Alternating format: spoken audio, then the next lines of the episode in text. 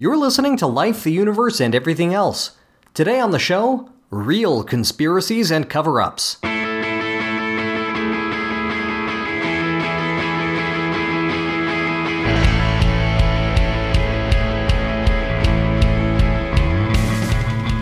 Life, the Universe, and Everything Else explores issues of science, critical thinking, and secular humanism.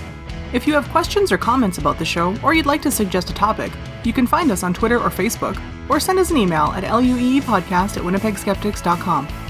Show notes and references can be found at lueepodcast.com.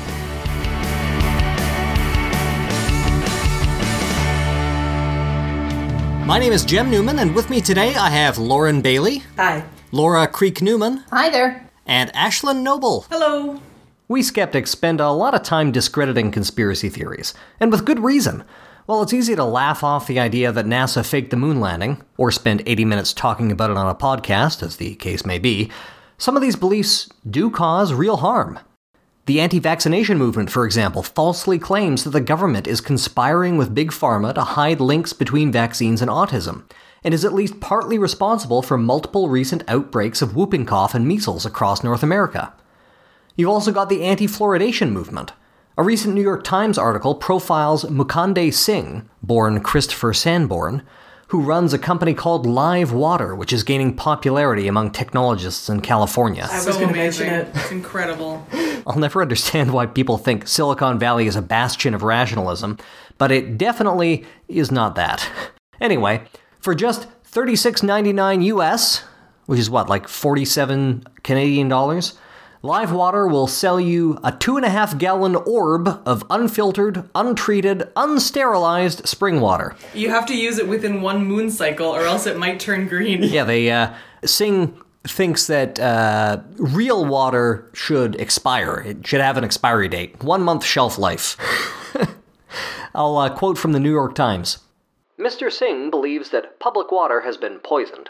Tap water? You're drinking toilet water with birth control drugs in them, he said. Chloramine? And on top of that, they're putting in fluoride. Call me a conspiracy theorist, but it's a mind control drug that has no benefit to our dental health. the uh, Times has a parenthetical where they say, There is no scientific evidence that fluoride is a mind control drug, but plenty to show that it aids in dental health. In fact, uh, in 2010, anti fluoridation activists were successful in removing the fluoride from Calgary's drinking water, and a University of Calgary study published in 2016 found that this led directly to a rise in tooth decay in Calgary. Benefits of fluoride aside, live water is dangerous for other reasons. Drinking untreated water can expose you to E. coli and other bacteria, viri, carcinogens, and parasites. So, it's completely appropriate to spend time debunking conspiracy theories. But we should also be cautious that we don't become overconfident in our skepticism. Keep in mind that a conspiracy is simply a secret agreement to work together to commit illegal or immoral acts. In this light, it's trivial to recognize that conspiracies, big and small, do indeed exist. While it's true that grand conspiracy claims should be treated with skepticism, as we'll discuss in this episode, governments and corporations have been known to conspire against us. Let's start off with some government conspiracies.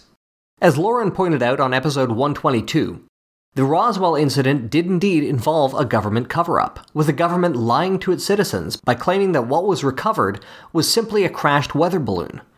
While it's true that the government wasn't hiding contact with extraterrestrials, it was later revealed that the wreckage was actually part of a secret surveillance program attempting to detect Soviet nuclear tests.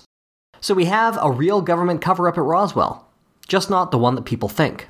So let's get into the weeds, shall we?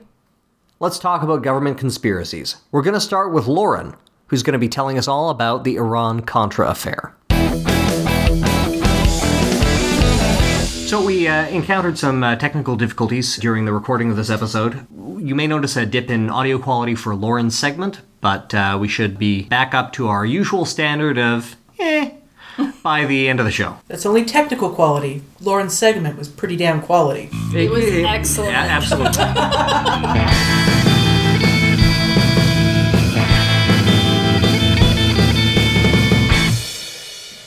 My fellow Americans, there's an old saying that nothing spreads so quickly as a rumor. So I thought it was time to speak with you directly, to tell you firsthand about our dealings with Iran. As Will Rogers once said, rumor travels faster, but it don't stay put as long as truth. So let's get to the facts. The charge has been made that the United States has shipped weapons to Iran as ransom payment for the release of American hostages in Lebanon, that the United States undercut its allies and secretly violated American policy against trafficking with terrorists. Those charges are utterly false. A few months ago, I told the American people I did not trade arms for hostages. My heart and my best intentions still tell me that's true, but the facts and the evidence tell me it is not. 111 days separate those two quotes by then President Ronald Reagan. The first was recorded on November 13, 1986, and the second was March 4, 1987. Those 111 days blew the lid off of the Iran Contra affair, which, until then, was thought to be mostly rumor and conspiracy theory. And it plays like a conspiracy theory. It's convoluted, it involves cover ups by four separate governments, it has secret deals with enemy nations, it gambles with the lives of hostages, it funds shadow governments, and then it tosses it all into a shredder and makes it into confetti. Our story begins in 1979 with the overthrow of Mohammad Reza Pahlavi, the last Shah of Iran, during the Iranian Revolution.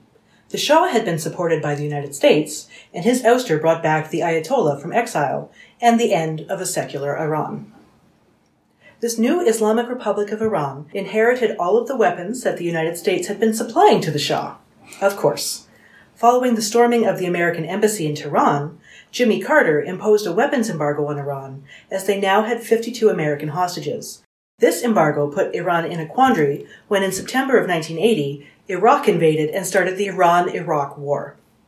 Everybody with me? Yep. Mm-hmm. Anybody remember this? I was not alive at the time. I was negative eight. I was only negative four. I was alive. Barely.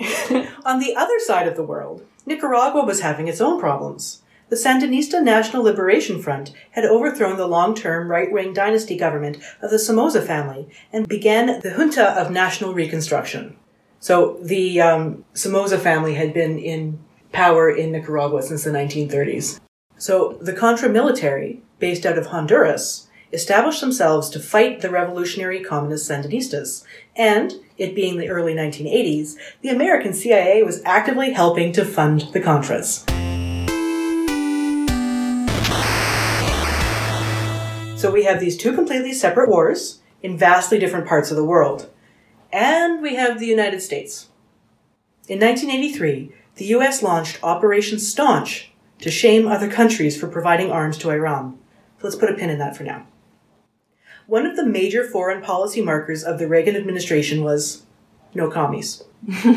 Yeah. And that, that wasn't necessarily an innovation that Reagan brought. He was pretty anti commie. Right. So it holds to a certain internal logic that they would be backing and funding the Contras against the Sandinistas. Along comes Massachusetts Democrat Edward Boland. The Boland amendments limited the American government from providing funding to the Contras.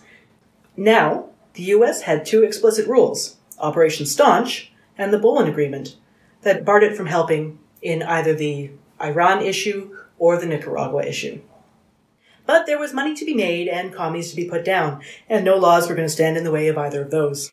A group of senior Reagan administration officials conducted a secret study in July 1981 and concluded that the arms embargo against Iran was ineffective because Iran could always buy arms and spare parts for its American weapons elsewhere, while at the same time the arms embargo opened the door for Iran to fall into the Soviet sphere of influence, as the Kremlin could sell Iran weapons if the United States would not. The conclusion was that the United States should start selling Iran arms as soon as it was politically possible to keep Iran from falling into the Soviet sphere of influence, all the while telling other countries don't sell them arms, Of course. shaming other So, countries. but this is three or four years after they stopped selling them arms. Yeah. And had they already fallen into the Soviet sphere, sphere of influence No. at this point? No, not yet. Okay. But it was close. Oh, it's always close. Yeah. I'm sorry, you can't see my air quotes.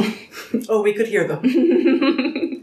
In violation of the Boland Amendment, senior officials of the Reagan administration continued to secretly arm and train the Contras in Nicaragua and provide arms to Iran, an operation they called the Enterprise.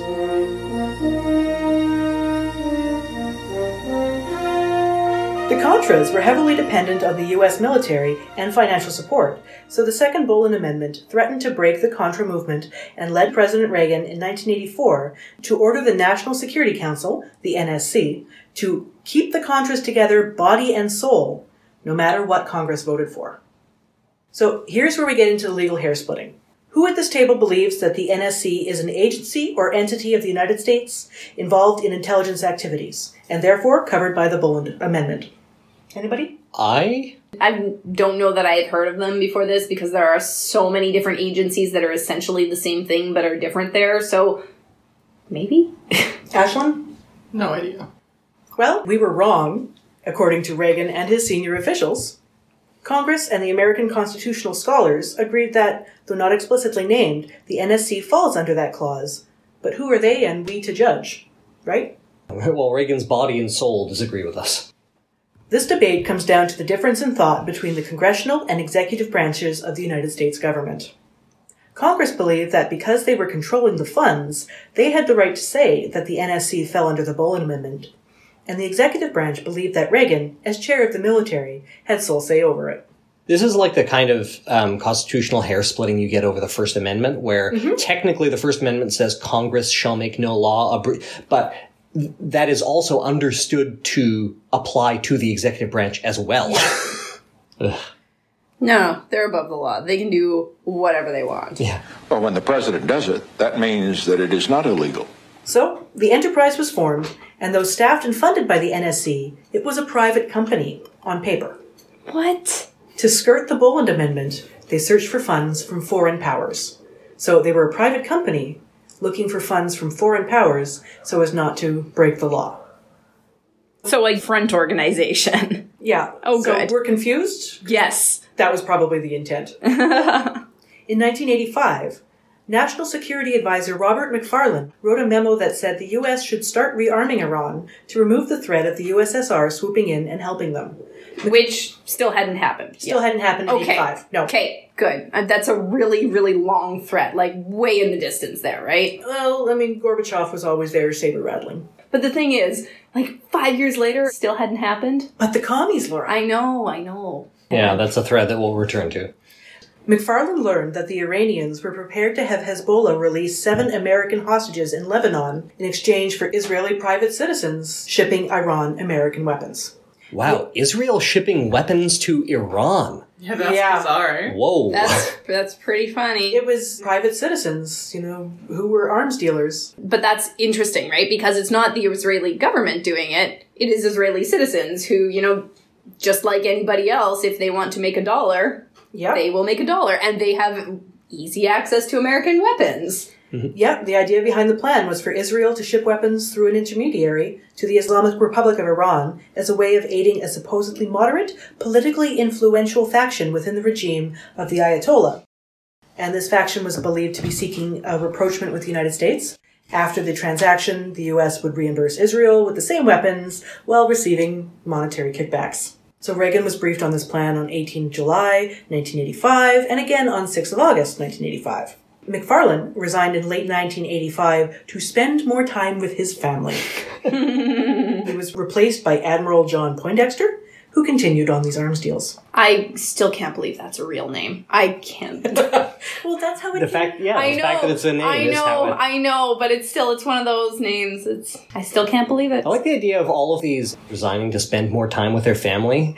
You know that What that, that presupposes that their family wants to spend more time with them. Well, we're going to get to it. So McFarland resigned to spend more time with his family. And in walks Oliver North, military aide with the NSC, and he is the person most associated with the Iran Contra affair. North proposed cutting Israel out of the deal entirely, and for the U.S. to sell arms directly to Iran, and part of the surplus of the proceeds from the sales going to fund the Contras, minus a markup for the arms dealers and the deal brokers, of course. So that's how we're getting back to Nicaragua. Make it simple, right? You Yeah. know who needs all these intermediaries? Let's just do the thing. Cut out the middleman. yeah. Okay. So, Okay. you, so you want to sell arms to Iran because ah, they're going to get them anyway. Somebody's going to do it, so it might as well be us. Uh, so we're selling arms to this one country. We're funding right wing rebels to fight the commies in this other country. And we're also providing kickbacks to non governmental arms dealers while we're at it. And governmental personnel right. for brokering the deals. Of course. I'm going to make this maximally awful. So Poindexter, he authorized the plan without asking Reagan, who was recovering from cancer surgery. Everyone at the NSC was operating under the broad, yeah, sure, go ahead, that Reagan had given the past August. On January 7, 1986, John Poindexter proposed to the president a modification of the approved plan. So instead of negotiating with the moderate Iran political group, the US would negotiate with moderate members of the Iranian government. Poindexter told Reagan that his arms dealer had important connections with the Iranian government, so with the hope of release of the seven hostages that were in Lebanon at the moment, Reagan approved this plan as well. So throughout February 1986, weapons were shipped directly to Iran by the United States as part of Oliver North's plan without the knowledge of President Reagan, and none of the hostages were released. None of Nope. None. So they just said, thanks. What about the hostages? What hostages? Yeah, Oh, good. Pretty much. And this is where we're going back to retired McFarlane. He's over in Iran in talks about releasing the hostages. He and North and two others went over with forged Irish passports. And these talks also failed. Irish. They just weren't involved in either side, so they Yeah. they were like neutral. I just wondered if there was significance to No, Irish it was passports. it was just uh, somebody who was not involved in the affair. And likely to speak English. Oh God, I hope they didn't go over there doing Lucky Charms accents or something. Oh god, that would make this story better though. it's like, why didn't you release the hostages? Fake accent, you idiot. It doesn't make the story shorter. So eventually, some, but not all of the hostages were freed, and Reagan authorized sending over missile parts to Iran as a thank you. okay. It's quite the thank you card. North did say, you know, the person who was brokering this deal for us, he could be put to death if he doesn't get these missile parts, so send them over. The moderate faction inside of the Iranian government was absorbed by the whole, no surprises there. So now the US had no choice but to deal with the Ayatollah's people and could no longer use the it's not the government, so it doesn't count excuse. And so don't forget, some of these profits are still being funneled to the Contras in Nicaragua.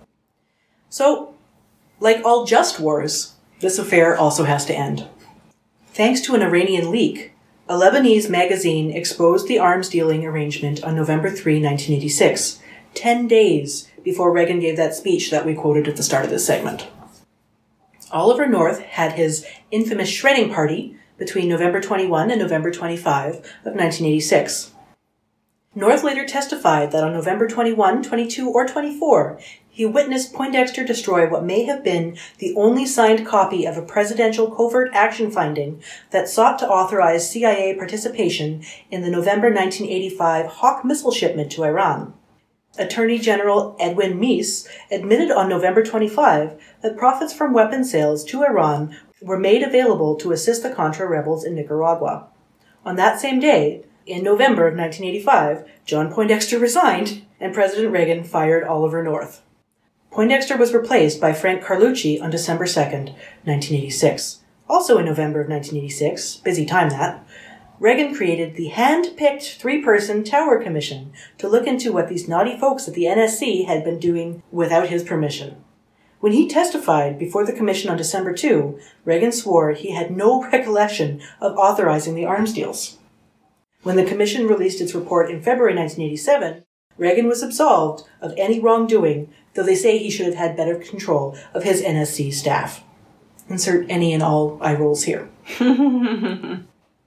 the democratically controlled Congress launched its own investigation after the Tower Commission, and it was dubbed a witch hunt by the poor, hard done by executive branch. Sound familiar? The findings read, in part, the central remaining question is the role of the president in the Iran Contra affair. On this critical point, the shredding of documents by Poindexter, North, and others, and the death of Casey leave the record incomplete. Reagan escaped scot free, but with a slight dip in his popularity.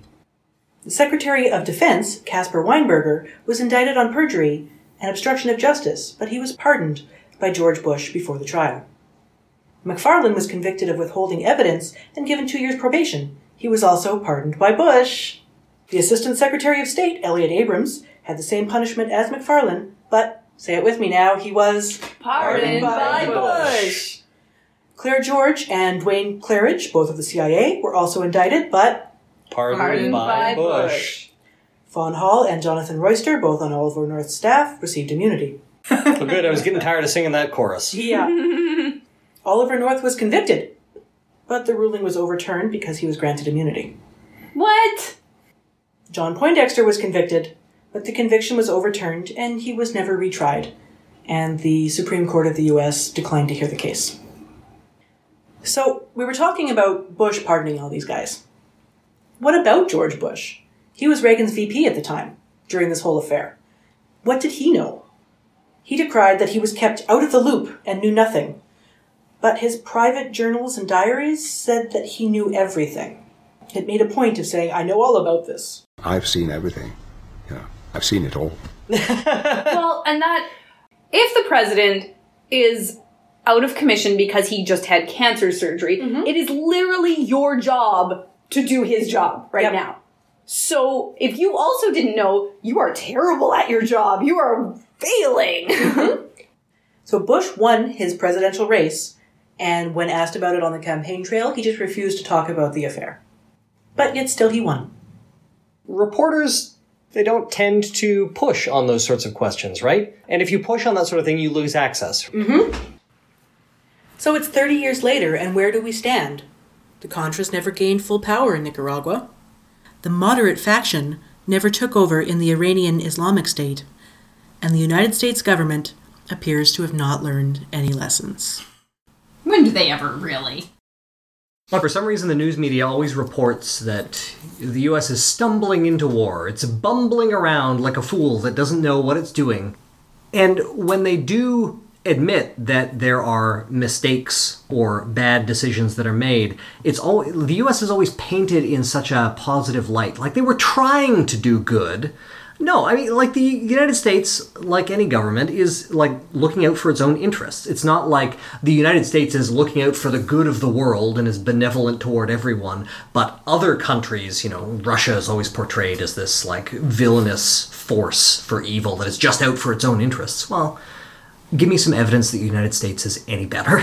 They're better at covering it up. right. I mean, you know, we still have uh, what is it, 188 nonviolent protesters who are still who've been locked up Yep. since January in the United States just Yep. for for protesting and being in proximity to a broken window. You know, one guy threw some concrete at a cop apparently, but we have almost 200 that are locked up for it. you know? Or how it's illegal to laugh at the Secretary of State or whatever. Right. And imagine how American news media would cover that sort of government overreach and cracking down on protesters if it were happening in another country. Mm-hmm. Well, even Trump's tweet about the current situation in Iran, where he talking about how they deserve to be able to protest peacefully and have their voices heard. Yeah. And I just like seeing it right beside a picture of Colin Kaepernick. Yeah. Yep. We're going to move on to Project MK Ultra. So similarly to the Iran Contra affair, MK Ultra has its roots in fear of commies. I mean, what else does the US do better than be afraid of communism? Really? I mean, they they've they're pretty top notch at doing anything they can to not have communism. We're, we're, we're going to have a fear of commies hat trick once we get to my segment. MK Ultra is a top secret project that was started by the CIA in the early 1950s in the US. And of course, this is prime Cold War time, right? Second World War is done, Korean War just finished, stronger communist bloc at that time, and the Americans trying to fight the spread of communism across the world. Interesting side note as of a couple of days ago, the Berlin Wall has been down for longer than it was up. Hmm. Great. This is awesome. I just thought that was a cool thing that I learned. Yeah, yeah, that is really cool. I remember it coming down, and I remember the Alvin and the Chipmunks episode where they dreamed about it coming down. What was I saying? Peak communism. Right. Peak communism, end of the Cold War, So the United States was very, very concerned not only about stopping the spread of communism, but that communism might be winning the Cold War, right? Because what is a Cold War without concern that they've got the other guy has the better weapons, the better whatever. The button right? on his desk? The button on his desk. Thank you. So this is where MK Ultra stems from. Some of you might be familiar with this. It's often referred to as the like the mind control project. It was referenced in a few movies. The most recent one would be uh, The Men Who Stare at Goats if anybody saw that. Love it. It's also been sort of referenced in other movies and television and radio and media over the past several decades, really. So, mind control project, so often think of it as things like studying hypnosis, sleeper agents. The idea of the Manchurian candidate mm-hmm. is very strong in this, though Manchurian candidate was written after this project started. That Yeah. was written in 59, project started in 53. But the idea of being able to covertly control someone at the drop of a hat with certain stimuli and not have them realize that's what's happening was a strong idea. So MK Ultra isn't actually one project. It's sort of the the overall name for a lot of sub projects. There was more than 140 of them. These spanned over 80 research centers. Um, hundreds of researchers were involved with this, and it wasn't just in the U.S. Canada also played a role in this, which I'll talk about. Was it all under the same project, or are these just grouped together like after the fact? No, it was all under the same project, but MK Ultra itself is a very, very broad project. There were some other projects that had the um, the MK is sort of the the designation of what type of project it is. So the Ultra was this particular part of the project. There were a couple other ones. there was MK Delta and MK Spectre, which referred to similar or um, Those are like linked continuations of the project. right? continuations or, or so mk spectre i believe was more so um, doing these same type of operations but outside of the us so actually doing it in foreign countries whereas mk ultra was things that were happening within the us so mk is just a designation there It stands for mind control. so the mk refers to mark as in like mark 1 mark 2 Like mark, Mark 3 One.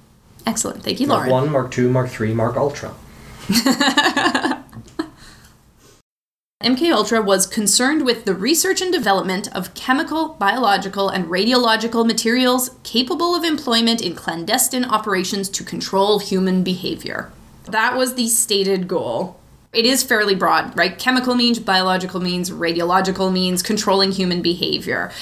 So they they were looking at all sorts of different things that they could do to alter human behavior. For example, they were looking for chemical or biological agents that were incapacitating to humans, things that would cause temporary amnesia so that people would forget what was happening, and either amnesia that happened at that time or even amnesia after the fact. They were looking for agents that would cause medical problems like temporary paralysis or anemia, which is a weird one to me. I feel really tired all of a sudden. Oh, I'm losing my hair. Um, If you're too weak to kill or you're too weak to I guess so, but run away. yeah, yeah, like I guess so. Anemia just seems like a weird one. Eh. Anyway, um, they were looking at agents that would increase the effects of alcohol, for example. So, increasing intoxication for people, um, changing their cognitive abilities. So, when you look at the list of proposed objectives, it's really, really long. So, you can see how hundreds of projects would spawn from these different things. It was a huge project that lasted officially for 20 years, though the bulk of the research happened uh, from 1953 to 1965. And What's interesting about this, and this is where the conspiracy part of it comes in, is that a lot of the researchers didn't actually know that they were working for the CIA. The CIA set up a lot of front organizations that looked like grant funding organizations for research. So the medical doctors and researchers and that thought that they were just getting legit grant funding to do their research. So, what what did they actually do in this project? Well, they did do some testing of things like hypnosis. They did do some testing. I'm not sure how much of the paranormal stuff they actually did, but they definitely did propose some testing in that. They did testing with things like electroconvulsive therapy and uh, sensory deprivation was a lot of the research that they did. One of the biggest things that they researched though was LSD and its effects on people. They really, really loved LSD. One So of I.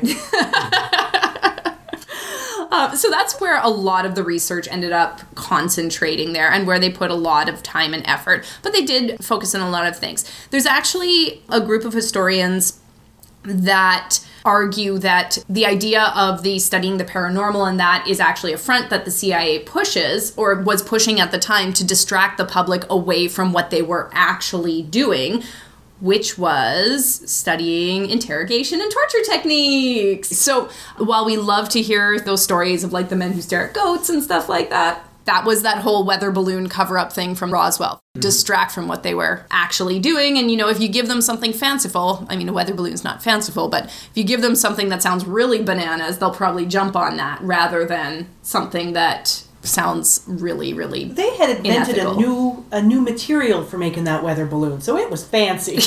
fancy full. It was fancy. That's right.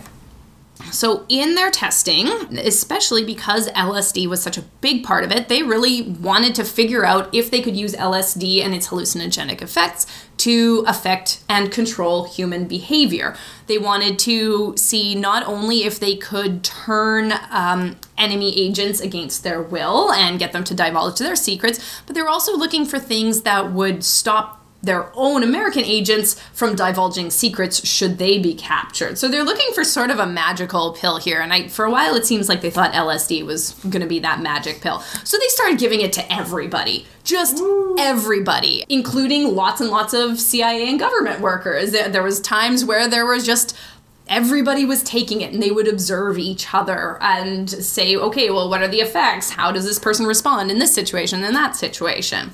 Now, when I say that they were giving it to everybody, they were also giving it to a lot of people who really didn't want it or who couldn't say yes to it. Uh, a big part of this was forcing people into taking the LSD and participating in this research. So, particularly POWs, inmates, uh, people living in mental health institutions. Terminally ill patients were sometimes uh, the subject of these experiments as well. So they would either, sometimes they would sort of force these individuals into it. So, for example, inmates who were in uh, drug prison, for lack of a better term, were basically told that here, you'll have your drug that you're addicted to if you take this LSD. So, Jesus. Yep, yep, they were doing that. Uh, they would also threaten these people that once they were taking these trips, they would threaten them that if you refuse to do more, we will extend your drug trip. You will keep we will keep you drugged up. And frequently, what they would do, and they would do this to CIA members as well, they would just drug people sometimes. Yep. And be like, oh, you know that coffee you just drank 20 minutes ago? Totally had LSD in it. Now you're gonna trip. well, they, or they wouldn't even tell them. Would They wouldn't even tell them. So, lots of times they would end up telling them afterwards. They really didn't do a lot of medical testing. They didn't often have doctors around for this research. Uh, a lot of the observations were done by CIA people who are not trained to actually observe effects and, and um, do any of that psychology part that would be very important. They had clipboards, Laura. They had clipboards, yeah. They they rarely followed up with the individuals that they drugged. yep. So they just kind of drugged them up, watched them for a few hours, and left them. You know, put them back wherever they were. I went to that party. All you need to conduct an experiment is a clipboard and a lab coat. Yeah. Well, and I mean, I don't even think they had lab coats. I doubt it. The government is always cutting corners. So they did a lot of this kind of stuff. They actually had um, a a side project that grew out of this whole LSD tripping thing that was called Operation Midnight Climax. Midnight climax. You waited for that reaction. so did. Anybody want to guess what this was? If you know the answer, don't guess. Giving everybody LSD and then letting them look at the full moon. See Nope. when they go, ooh. Nope. Jum, any guesses? I don't know, like big CIA Christmas party, they dose everybody with LSD and see who ends up in the broom closet? Uh, that's closer. That's closer. so what they did is the CIA set up a safe house about a block away from a, a major bar district in San Francisco, and they put a brothel in there. They paid the sex workers to lure Johns there, slip them LSD in the drinks before Yep. And then they watched through a, a, mirror in the room to see what happened with these people on LSD after they were with the sex workers. That, uh, yeah, Operation Midnight Climax, really a, a, big part of this whole LSD tripping and the MK Ultra there.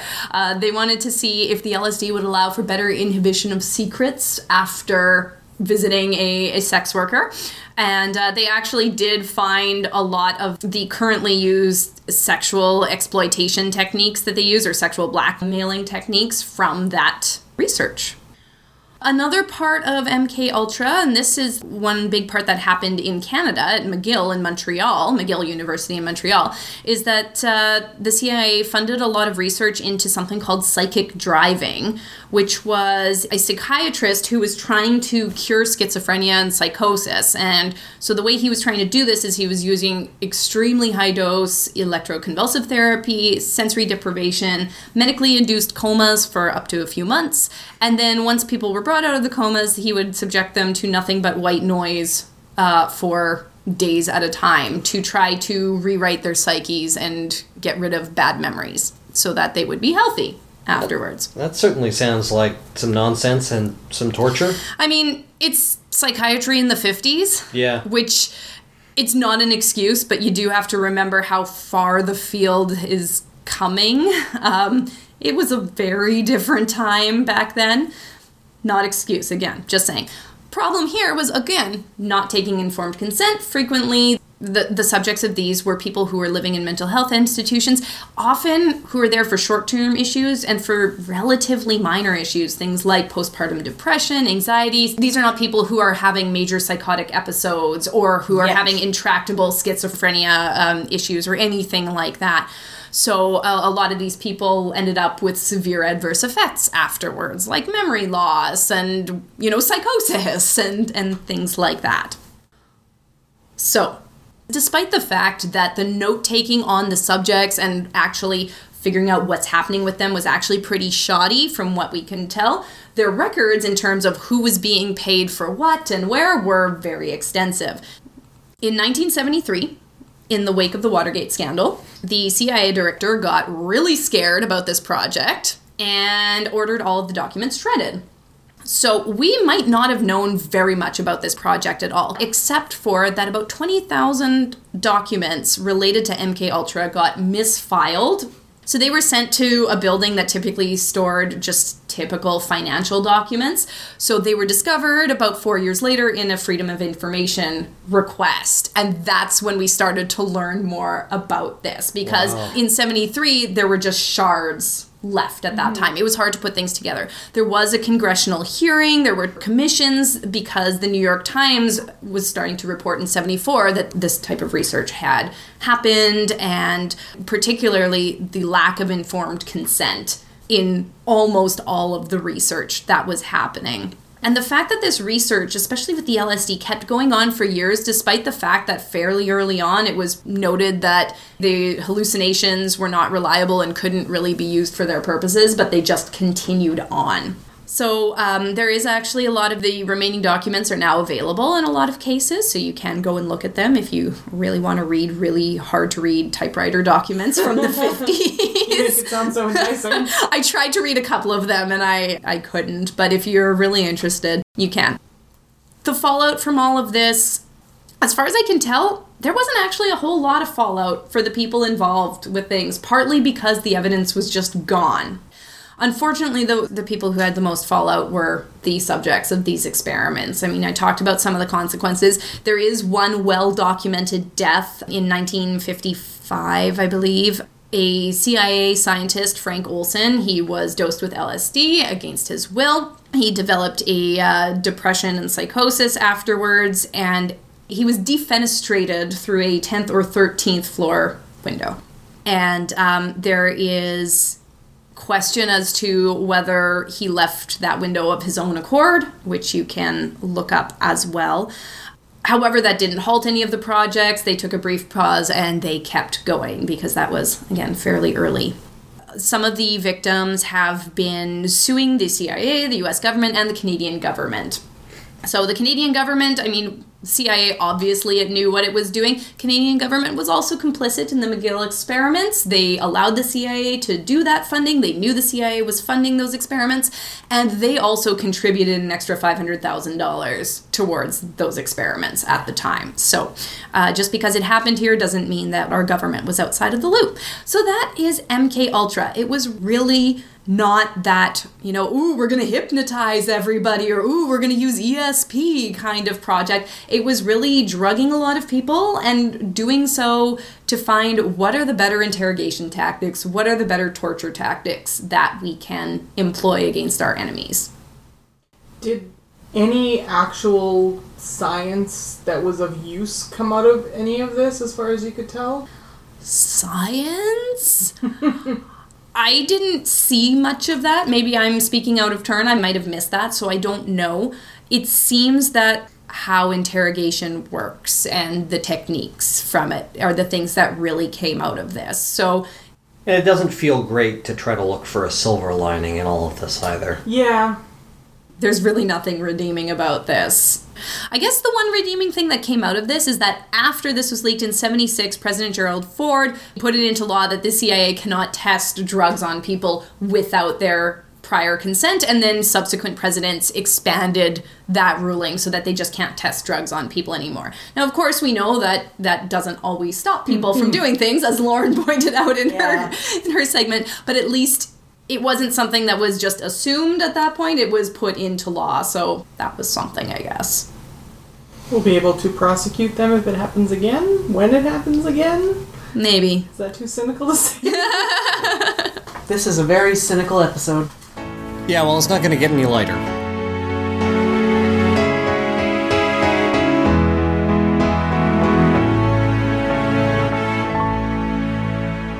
In 1964, a year after the March on Washington, at the height of his civil rights work, Martin Luther King Jr. received a letter. It read, in part King, look into your heart. You know you are a complete fraud and a great liability to all of us Negroes. White people in this country have enough frauds of their own, but I'm sure they don't have one at this time that is anywhere near your equal. You are no clergyman, and you know it. I repeat, you are a colossal fraud, and an evil, vicious one at that. You could not believe in God and act as you do. Clearly, you don't believe in any personal moral principles. The letter makes reference to King's involvement in several extramarital affairs, later confirmed and apparently an open secret within the leadership of the civil rights movement at the time, and an audio tape was enclosed that the author threatened to make public. Quote, King, there is only one thing left for you to do. You know what it is. You are done. There is but one way out for you. You better take it before your filthy, abnormal, fraudulent self is bared to the nation. King immediately met with other civil rights leaders, informing them that he'd received a letter urging him to kill himself. The letter was unsigned, but despite its overwrought tone and its many mistakes, King thought he knew who had sent it. In 1975, eight years after his death, the Senate's Church Committee on Intelligence Overreach confirmed King's suspicions. The letter had been sent by the FBI. In fact, a copy of the letter currently resides in J. Edgar Hoover's collection of confidential files at the National Archives. COINTELPRO, the Federal Bureau of Investigation's counterintelligence program, began in 1956 with the aim of taking down the Communist Party USA, but it quickly expanded in scope. Infamous FBI Director J. Edgar Hoover ordered his agents to, quote, expose, disrupt, misdirect, discredit, or otherwise neutralize the activities of domestic political bodies deemed subversive, including civil rights groups, feminist organizations, anti war protesters, and other parts of the larger New Left movement. The Church Committee later concluded that several aspects of the FBI's covert counterintelligence program were illegal, but at the time, Attorney General Robert F. Kennedy signed authorizations for several of the programs falling under the umbrella of COINTELPRO, including approval for wiretapping Martin Luther King. While the vast majority of the groups targeted by COINTELPRO were left leaning, declassified documents reveal that the Ku Klux Klan was also under surveillance. But regardless of any efforts they may have been making, the FBI was either unable or unwilling to stem the tide of anti black violence. In April 1964, King called the FBI, quote, completely ineffectual in resolving the continued mayhem and brutality inflicted upon the Negro in the Deep South. While the FBI justified its surveillance of King by pointing to communist ties among his advisors, there seemed to be some level of personal animus between J. Edgar and Martin Luther King. At a news conference later in 1964, Hoover called King, quote, the most notorious liar in the country. The Church Committee later reported that, quote, rather than trying to discredit the alleged communists it believed were attempting to influence Dr. King, the Bureau attempted a curious tactic of trying to discredit the supposed target of Communist Party interest, Dr. King himself. In November 2017, the Washington Post reported on the release of a new trove of FBI documents from the Hoover era. A 1968 analysis paints King as, quote, a wholehearted Marxist who has studied Marxism, believes it, and agrees with it, but because of his being a minister of religion, does not dare to espouse it publicly. But for all his McCarthyist rhetoric, the evidence doesn't actually bear this out. In 1965, King reportedly told advisor Bayard Rustin that he wished to publicly disavow ties to communism, describing it as, quote, an alien philosophy contrary to us. But he appeared worried about jeopardizing the coalition he'd built, which included both leftists and moderates. Though he never endorsed a candidate publicly, King voted for John F. Kennedy in 1960. King was critical of both the Republican and Democratic parties at the time, writing, quote, this coalition of Southern Dixiecrats and right wing reactionary Northern Republicans defeats every bill and every move toward liberal legislation in the area of civil rights.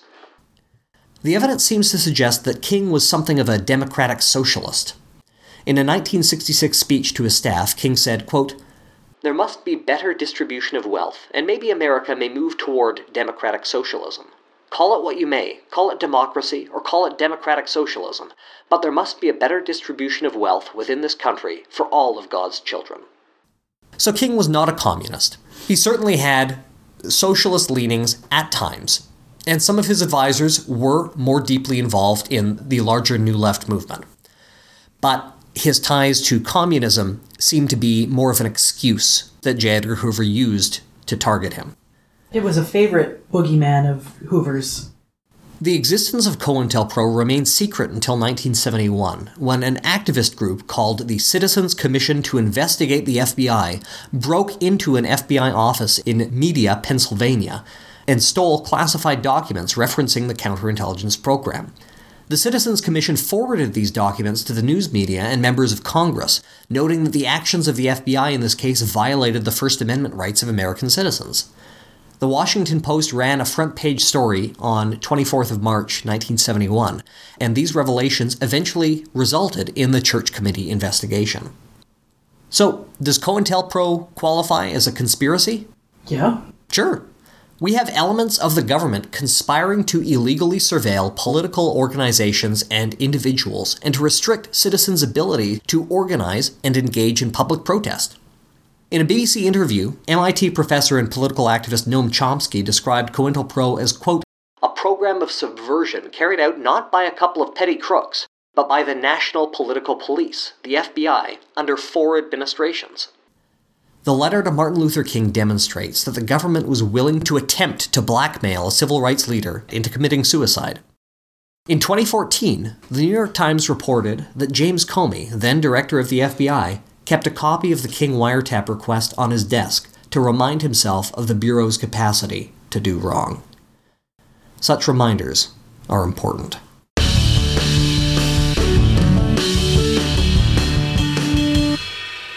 There are plenty of other government conspiracies and cover ups that we could talk about, but we're now going to move on to corporate conspiracies. One common example uh, of a corporate conspiracy is a simple collusion among would be competitors. This can take several forms, including price fixing, in which large corporations conspire to keep the prices of goods and services high. Uh, telecom companies come to mind. Uh, and wage fixing, in which corporations agree not to compete for labor and conspire to keep wages low. Google, Apple, Adobe, and Intel actually were, were sued recently and settled a class action lawsuit in 2014, paying out more than $300 million. Despite what some market fundamentalists might assert, this kind of anti competitive behavior is encouraged by deregulation. And as we've discussed on the show before, pharmaceutical companies have a well documented history of burying unflattering findings, often to the detriment of patients. This is something that the All Trials Project is working to address. For more information, visit alltrials.net, and I'll put a link in the show notes. But we'll be spending the rest of our time on this episode covering one corporate cover up in particular. The fact that smoking and lung cancer are connected began to be understood in the 1920s, and scientists in the field were quite convinced by the mid 1950s. Several lines of evidence converged to provide that certainty, including population studies, animal studies, and in vitro studies of cells exposed to various components of cigarette smoke. From an article published in The Atlantic in 1958, here's a description of the results of one population study. They may be summarized this way Of a given number of men alive at the age of 30, 66% of the non smokers will be living at age 60, as compared with 46% of heavy smokers. At age 75, 33% of non smokers and 22% of heavy smokers will be living. After 75, the differences become insignificant, indicating that there are some people so impervious to noxious influences as to remain highly durable in spite of them. I love old timey words. I know. Fantastic. so impervious to noxious influences.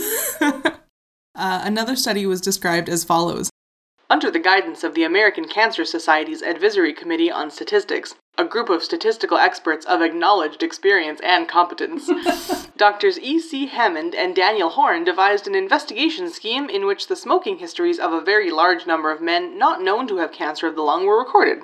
Histories were obtained from over 187,000 men between the ages of 50 and 70.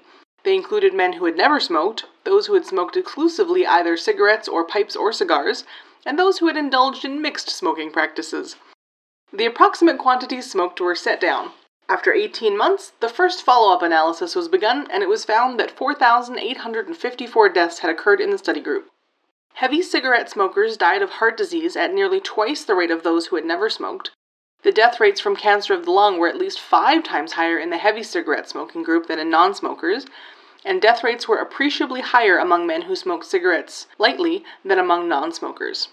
For instance, if attention is restricted to the men whose lung cancers were diagnosed with reasonable certainty, it was found that only two lung cancers occurred during the study interval among the 32,460 men who had never smoked, the standardized rate of 4.9 per 100,000. By contrast, there were 152 deaths from lung cancer among the 107,978 men who had smoked cigarettes regularly at some time, a rate of 145 per 100,000. Regular cigarette smokers died from lung cancer at a rate 29 times higher than did non smokers.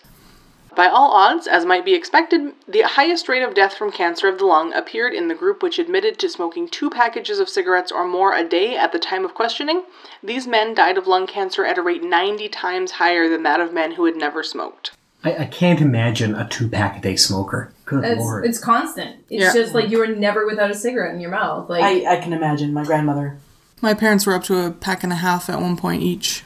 so expensive. And truckers, I know a trucker mm. who would measure distances by how many smokes until that place. So, like, he knew that it was three smokes between this town and this town or whatever. you can tell we're not smokers around. Yeah. Honestly, I've thought for a long time, like I have a coffee habit. The idea of of smoking, like it sounds like something I would probably enjoy. I really, really, really enjoyed it. I'm not going to do it though. when vaping was just starting and like I knew that you could get like cotton candy flavored stuff, I was like, that sounds kind of nice. Like that sounds fun. But I mean, now the research is starting to come in that basically inhaling anything is not the greatest for you. And the one hit you've ever taken off of even a non narcotic hookah, you had a coughing fit. Yeah, that was not fun. but I want the fruity flavors. Uh, so, other studies involved burning tobacco and painting the resulting tar onto shaved mice and hairless rabbits, uh, which, yeah, reliably caused tumors, most of which would become cancerous if given enough time.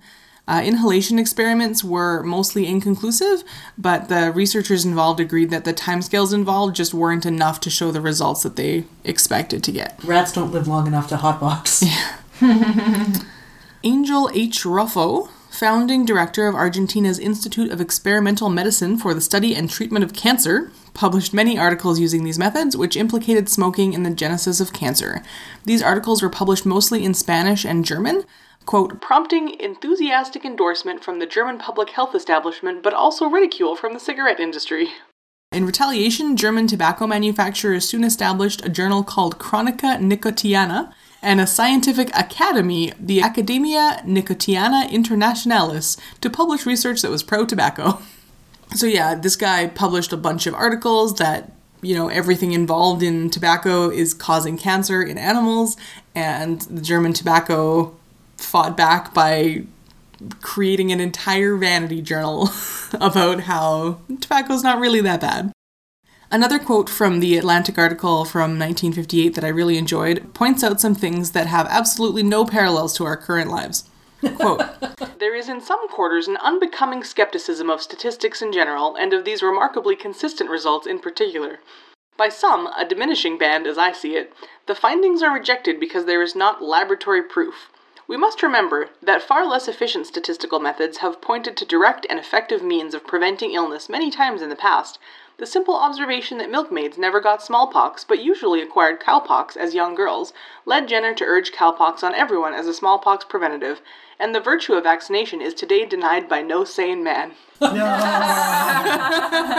1958, people! The article goes on to mention the discovery that citrus prevents scurvy and the epidemiological work of John Snow in the case of the Broad Street pump, uh, and then finishes on the following note a comment which I found quoted in other articles on the subject, written decades later. Quote, if time should establish the innocence of tobacco, such a course will prove less blameworthy than failure to suggest caution to smokers and potential smokers of cigarettes today. As one of my doctor friends put it, if the degree of association which has been established between cancer of the lung and smoking were shown to exist between cancer of the lung and, say, eating spinach, no one would raise a hand against the prescription of spinach from the national diet. So, if we had that much proof, we would probably stop eating spinach, unless there was a pro spinach lobby. Uh, another article summarized the attitudes of scientists toward tobacco thus. The 1964 Surgeon General's report, which recognized smoking as a cause of lung cancer in men, is often regarded as a turning point in the recognition of health harms from smoking. But the Surgeon General's report was actually a kind of scientific anticlimax. From an evidentiary point of view, the case against smoking had been closed by the end of the 1950s, and it was only the truculence and obstinacy of cigarette manufacturers that forced a blue ribbon review by the federal government.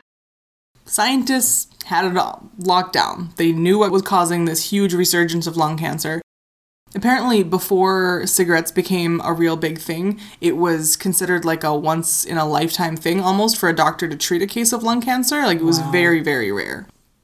Uh, so, even though the evidence was there, not everyone was convinced. In fact, the public was largely unconvinced.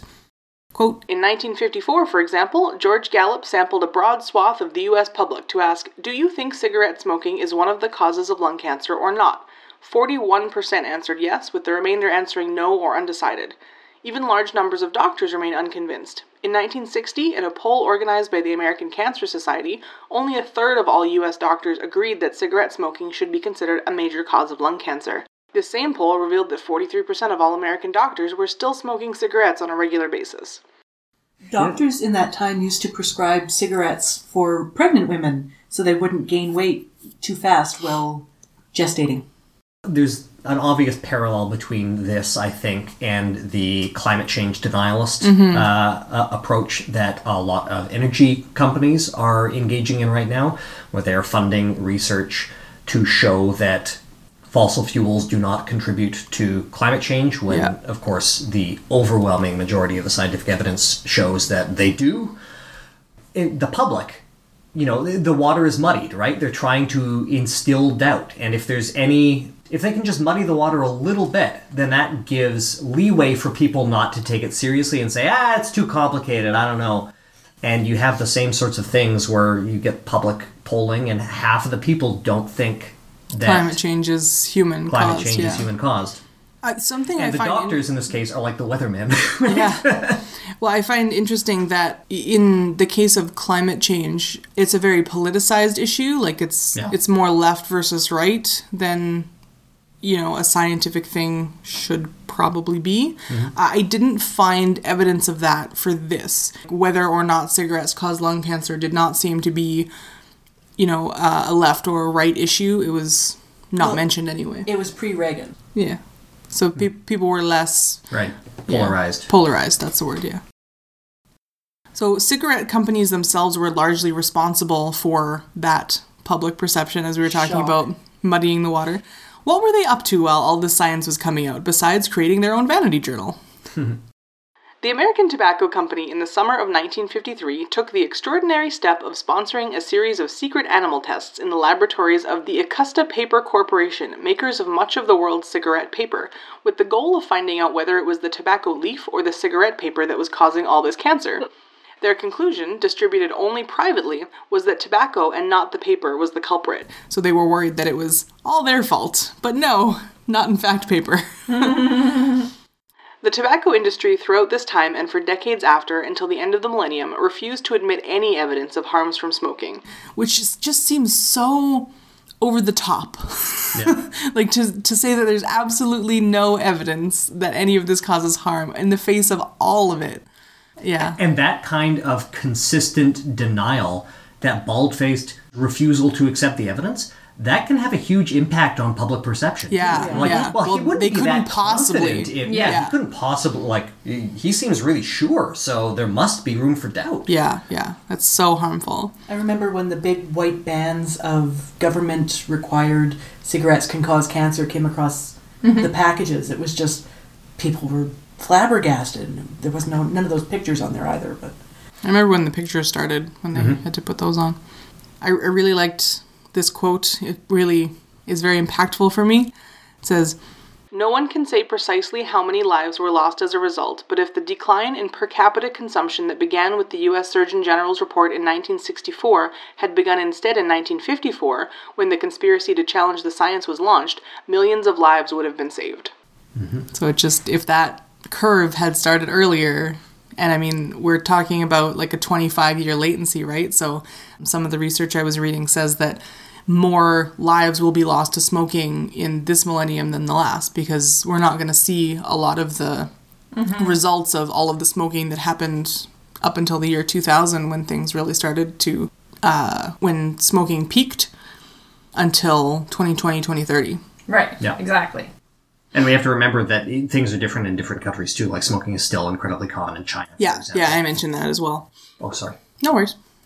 So I found a, a long and excellent article that looked into the history of the tobacco industry cover-up, uh, using tons and tons of documents that were published online as the result of a court case against the tobacco industry. So one of the results of that court case was they had to t- basically take all of this incriminating stuff and publish it, which is kind of an excellent smack in the face. I like it. but they didn't have to tell anyone they published it. I think I feel like this is just like my whole segment wrapped up in one quote. Uh, the tobacco company conspiracy to manufacture a false controversy about smoking and health is summarized in a 1972 memorandum, which defined their strategy as consisting of three parts A. Creating doubt about the health charge without actually denying it. B. Advocating the public's right to smoke without actually urging them to take up the practice.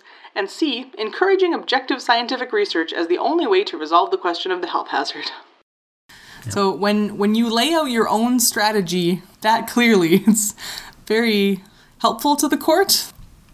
In her analysis of the purpose of the industry's jointly funded research organizations, Judge Kessler observed that the TI, TIRC, CTR, and CIAR, which were all different, like, quote unquote, research organizations that the tobacco industry funded, helped the industry achieve its goals because they sponsored and funded research that attacked scientific studies demonstrating harmful effects of smoking cigarettes, but did not itself conduct research addressing the fundamental questions regarding the adverse health effects of smoking. So basically, they were just an attack organization. They didn't do any work of their own. In summary, the internal industry documents show how tobacco companies deliberately confused the public debate about smoking and health by creating and supporting research organizations that were never really interested in discovering the truth about whether smoking was a cause of a disease. Cigarette makers spent millions of dollars to convince the public their product was safe. Uh, there was even a document I saw where they were discussing, well, yeah, the public knows that we spent $30 million talking about the science of it, but how can they be convinced that uh, that this is a bad thing when they know that we spent 300 million on advertising. Like they were talking about how since their science budget was just a drop in the bucket, it must not be a big deal, kind of thing, which was interesting. There's some faulty logic there. Son. Let's unpack that. Uh, they even helped us to quantify the effects of their propaganda. In 1973, the Tobacco Institute hired AHF Basico Market Research Company and Audience Studies Inc.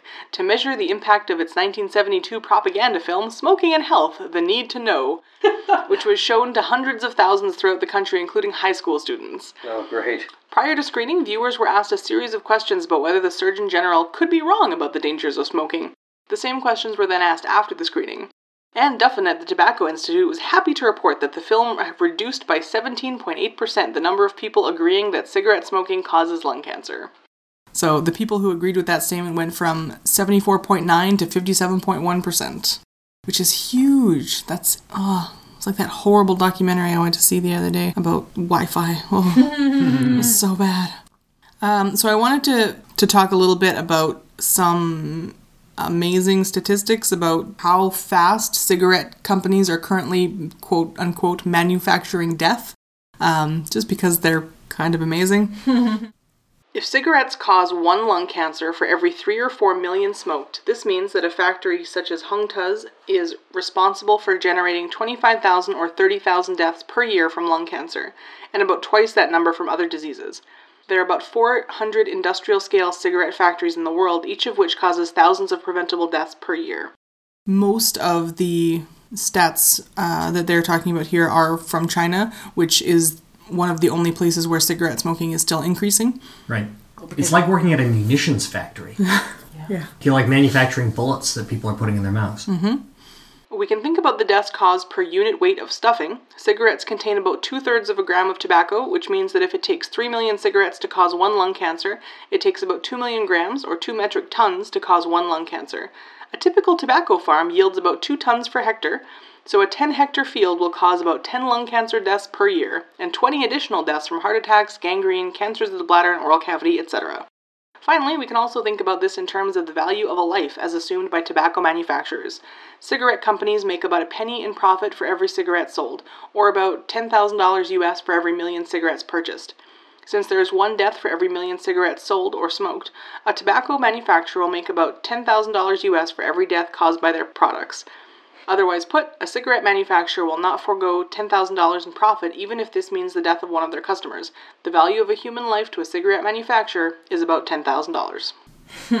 Not a lot. Well said. At uh, at the end of the very long article about with all of those documents, um, there was an interesting section called "Have Tobacco Companies Changed?"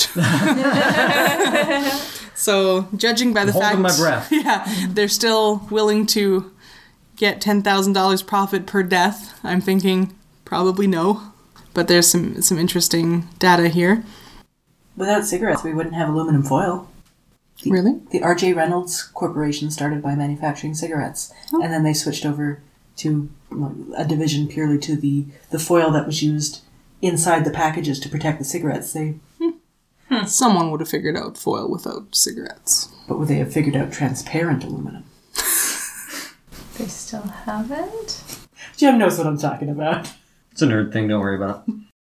The 1998 Master Settlement Agreement was intended to reform the tobacco industry by requiring the companies to alter their marketing practices and dissolving the various research organizations they had supported. In October of 1999, Philip Morris Tobacco Company announced to the public on its website that there is an overwhelming medical and scientific consensus that cigarette smoking causes lung cancer, heart disease, emphysema, and other serious disease in smokers. So that sounds like an admission. Where's the butt? However, when shareholders proposed a resolution asking the company to produce a report on how it intended to correct the defects that resulted in its products causing disease, the product causes disease. You just you can't correct that. Like, I'm sorry. It's like, this is arsenic. how are you going to make this healthy? I can't. It's arsenic. Like, yeah, you can't do that. Like there, there are substances other than nicotine that cause the problem, but like your fundamental Tar. like nicotine itself is also a carcinogen. Right, yeah, but you can't. Even nicotine free ones were found to cause cancer at almost the same rate. So it's the tar itself that is the biggest issue. Uh, so after, so when the shareholders proposed, why don't you just, why aren't you going to do something about this? The company responded that the shareholders' resolution quote mischaracterizes the company's website as constituting a public admission that cigarettes cause illness. It does not. What? Yeah, they're just like we didn't admit anything. Uh uh-uh, uh. Okay. Today, all of the major tobacco companies have websites acknowledging that smoking is a cause of disease. However, the current website statement of RJ Reynolds on the health effects of smoking continues to insist that smoking causes disease in some individuals only, quote, in combination with other factors. And inhaling. in the in the courtroom, companies continue to challenge allegations about nicotine addiction and smoking causing illness. The tobacco companies have not yet been able to bring themselves to accept responsibility for their past illegal acts. Quote In summary, it does not seem that the tobacco industry has changed since the 1998 Master Settlement Agreement, but instead has found alternative ways to support research and create controversy about the health risks of smoking. For example, in the 2006 election, the tobacco industry spent over 100 million US dollars opposing state initiated proposals to limit smoking in public places and raise cigarette taxes. Have the tobacco companies changed? No, they've just changed their tactics and they're gonna continue to kill people. Have you seen Thank You for Smoking? I have. I love that movie. Yeah. It's a really good movie. Yeah. I know I have, but I forget. Stars Aaron Eckhart. Yeah, no, I remember watching. I remember just the very beginning of it, and then I don't remember the rest. He's he's so hateable but also so charismatic.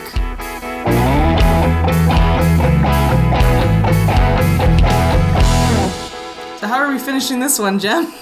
So we could, of course, go on at even greater length about more and more corporate and government conspiracies and cover ups. Uh, some that we didn't get to talk about this episode uh, include the Tuskegee experiment, uh, in which researchers studied the natural progression of syphilis in impoverished African Americans without disclosing to these men that they were infected or providing them with penicillin, which was a known cure for the disease. Uh, we could talk about Watergate. Of course, everybody's talking about Watergate these days uh, because of the ongoing investigation into the election of Donald Trump, which we're also not going to talk about. uh, so, Corporations are not your friend. Nope. Government's not your friend. Corporations aren't your friend. Who's your friend, Jem? Cast of L U E E. Yay! this has gone on long enough, I guess. I just want to remind our listeners that skepticism is very important, but it's just the first step. It's also always important that we check our skepticism against the evidence, lest we drift into outright denialism, uh, as we see with the uh, global warming skeptics. Because sometimes someone is really trying to pull one over on you. We're going to end this show uh, with, I guess, a little bit of LUEE news, because the show format's going to be changing a little bit for the next little while. Ashlyn, why don't you uh, give our listeners the details? Uh, so Jem is super busy. He is like 400 different things at once, including father and student and full-time employee. He is Don't forget board chair of Bad Science Watch. uh, so he is going to be taking a six-month break, and Lauren and I are going to be taking over most of the production of the show, possibly with Laura. We're not sure if she's still coming over for the show. Yeah, sure. So uh, next month we're going to be talking about the Olympics. Uh, timely topic, and I also got into it because I w- almost switched my topic from smoking to the Russian doping scandal. So I'm really looking forward to diving more into that. But we are still hoping to bring you the same quality content. We are just going to be down a member. We'll bring in some uh, extra special guests and probably some interviews over the next six months, and then we'll see where we're at. Great. This isn't goodbye forever. It's just goodbye for now. so long. Farewell. Thanks for all the fish. So long, and thanks for all the fish. Good night. Good night. Good night. Life, the Universe, and Everything Else is produced by Ashlyn Noble and Jem Newman. If you want to support the show, the best way to do that is with a review on Apple Podcasts or Stitcher, or by sharing an episode with a friend. Original music is produced by Ian James, and this episode was edited by Jem Newman.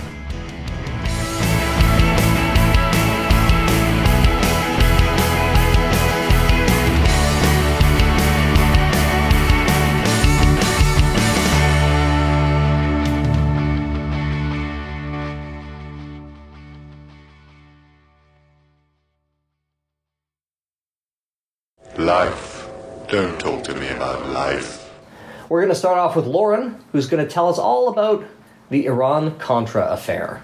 I like that it's always called an affair.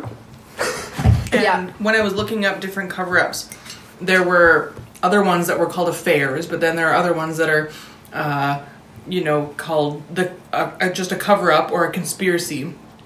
And I want to know what defines an affair rather than something more general. Well, when two governments love each other very much. Maybe that's it, yeah. We, we, we, we had the 10 minute interview where Jem swears at things. I found a great name recently. It was while I was actually looking at the Wikipedia article for the Russian doping scandal. One of the guys who was in charge of the uh, IOC investigation, his name is Dick Pounder. yes. Why don't you go by Richard? You broke Laura. Laura's just here keening in the corner. Oh my god. John Poindexter proposed to the president. Mr. Poindexter, that's not legal yet. It's not gonna legal for another 40 years. What would Nancy say? I still remember camping with my parents one summer, and I was fairly young, like maybe nine, and I read the word homosexual in the newspaper. And I asked my parents what it meant because I didn't understand the article. And they were like obviously uncomfortable and they didn't want to explain it to me. And and so I just kept saying homosexual, homosexual, homosexual because Even then, you knew. it was obviously making them squirm, and I thought that was funny. And then Tyler started in, so we're both just shouting homosexual at each other in the middle of a campground. So if we had that much proof, we would probably stop eating spinach, unless there was a pro spinach lobby. Are you saying spinach? Yeah, spinach. Spinach? For example, in the 2006 election, the tobacco industry spent over US $100 million. Whoa. 100 US dollar million. I'm tired. Corporations aren't your friend. Who's your friend, Jem? The cast of L U E E. Yay! we may be pinko commies. I don't know. we just we just That are. was just a There- statement. therefore, we are your friends. We're not tankies, though. We're not gonna, like, defend Oh Stalin. yeah, no, thank you. We're not that kind of leftist. I only God, I learned. feel like That's not leftist, is it? well, like a, authoritarian, uh, like authoritarian communism. Yeah, a tank. Yeah. yeah, I only learned It's a about quadrant. the word tankies this past week. Oh, really? Really? Yeah, I, I had never heard it before now. Um, yeah, it's like you know, Stalin was pretty okay. He was trying his best, kind of weirdness. Yeah. Yeah. What? What? Let me break those levels a little bit more. What? Here's the soprano. Th- There's also the Stalin crushes. Because you remember how pretty he was when he was young? No, No. I wasn't alive. I've seen those pictures of young Stalin. Yeah, he was a hunk. I mean, His hair in his eyes. he's no Ryan Gosling. So Jem goes gay for commies. and Ryan's. Pardoned, Pardoned by, by Bush.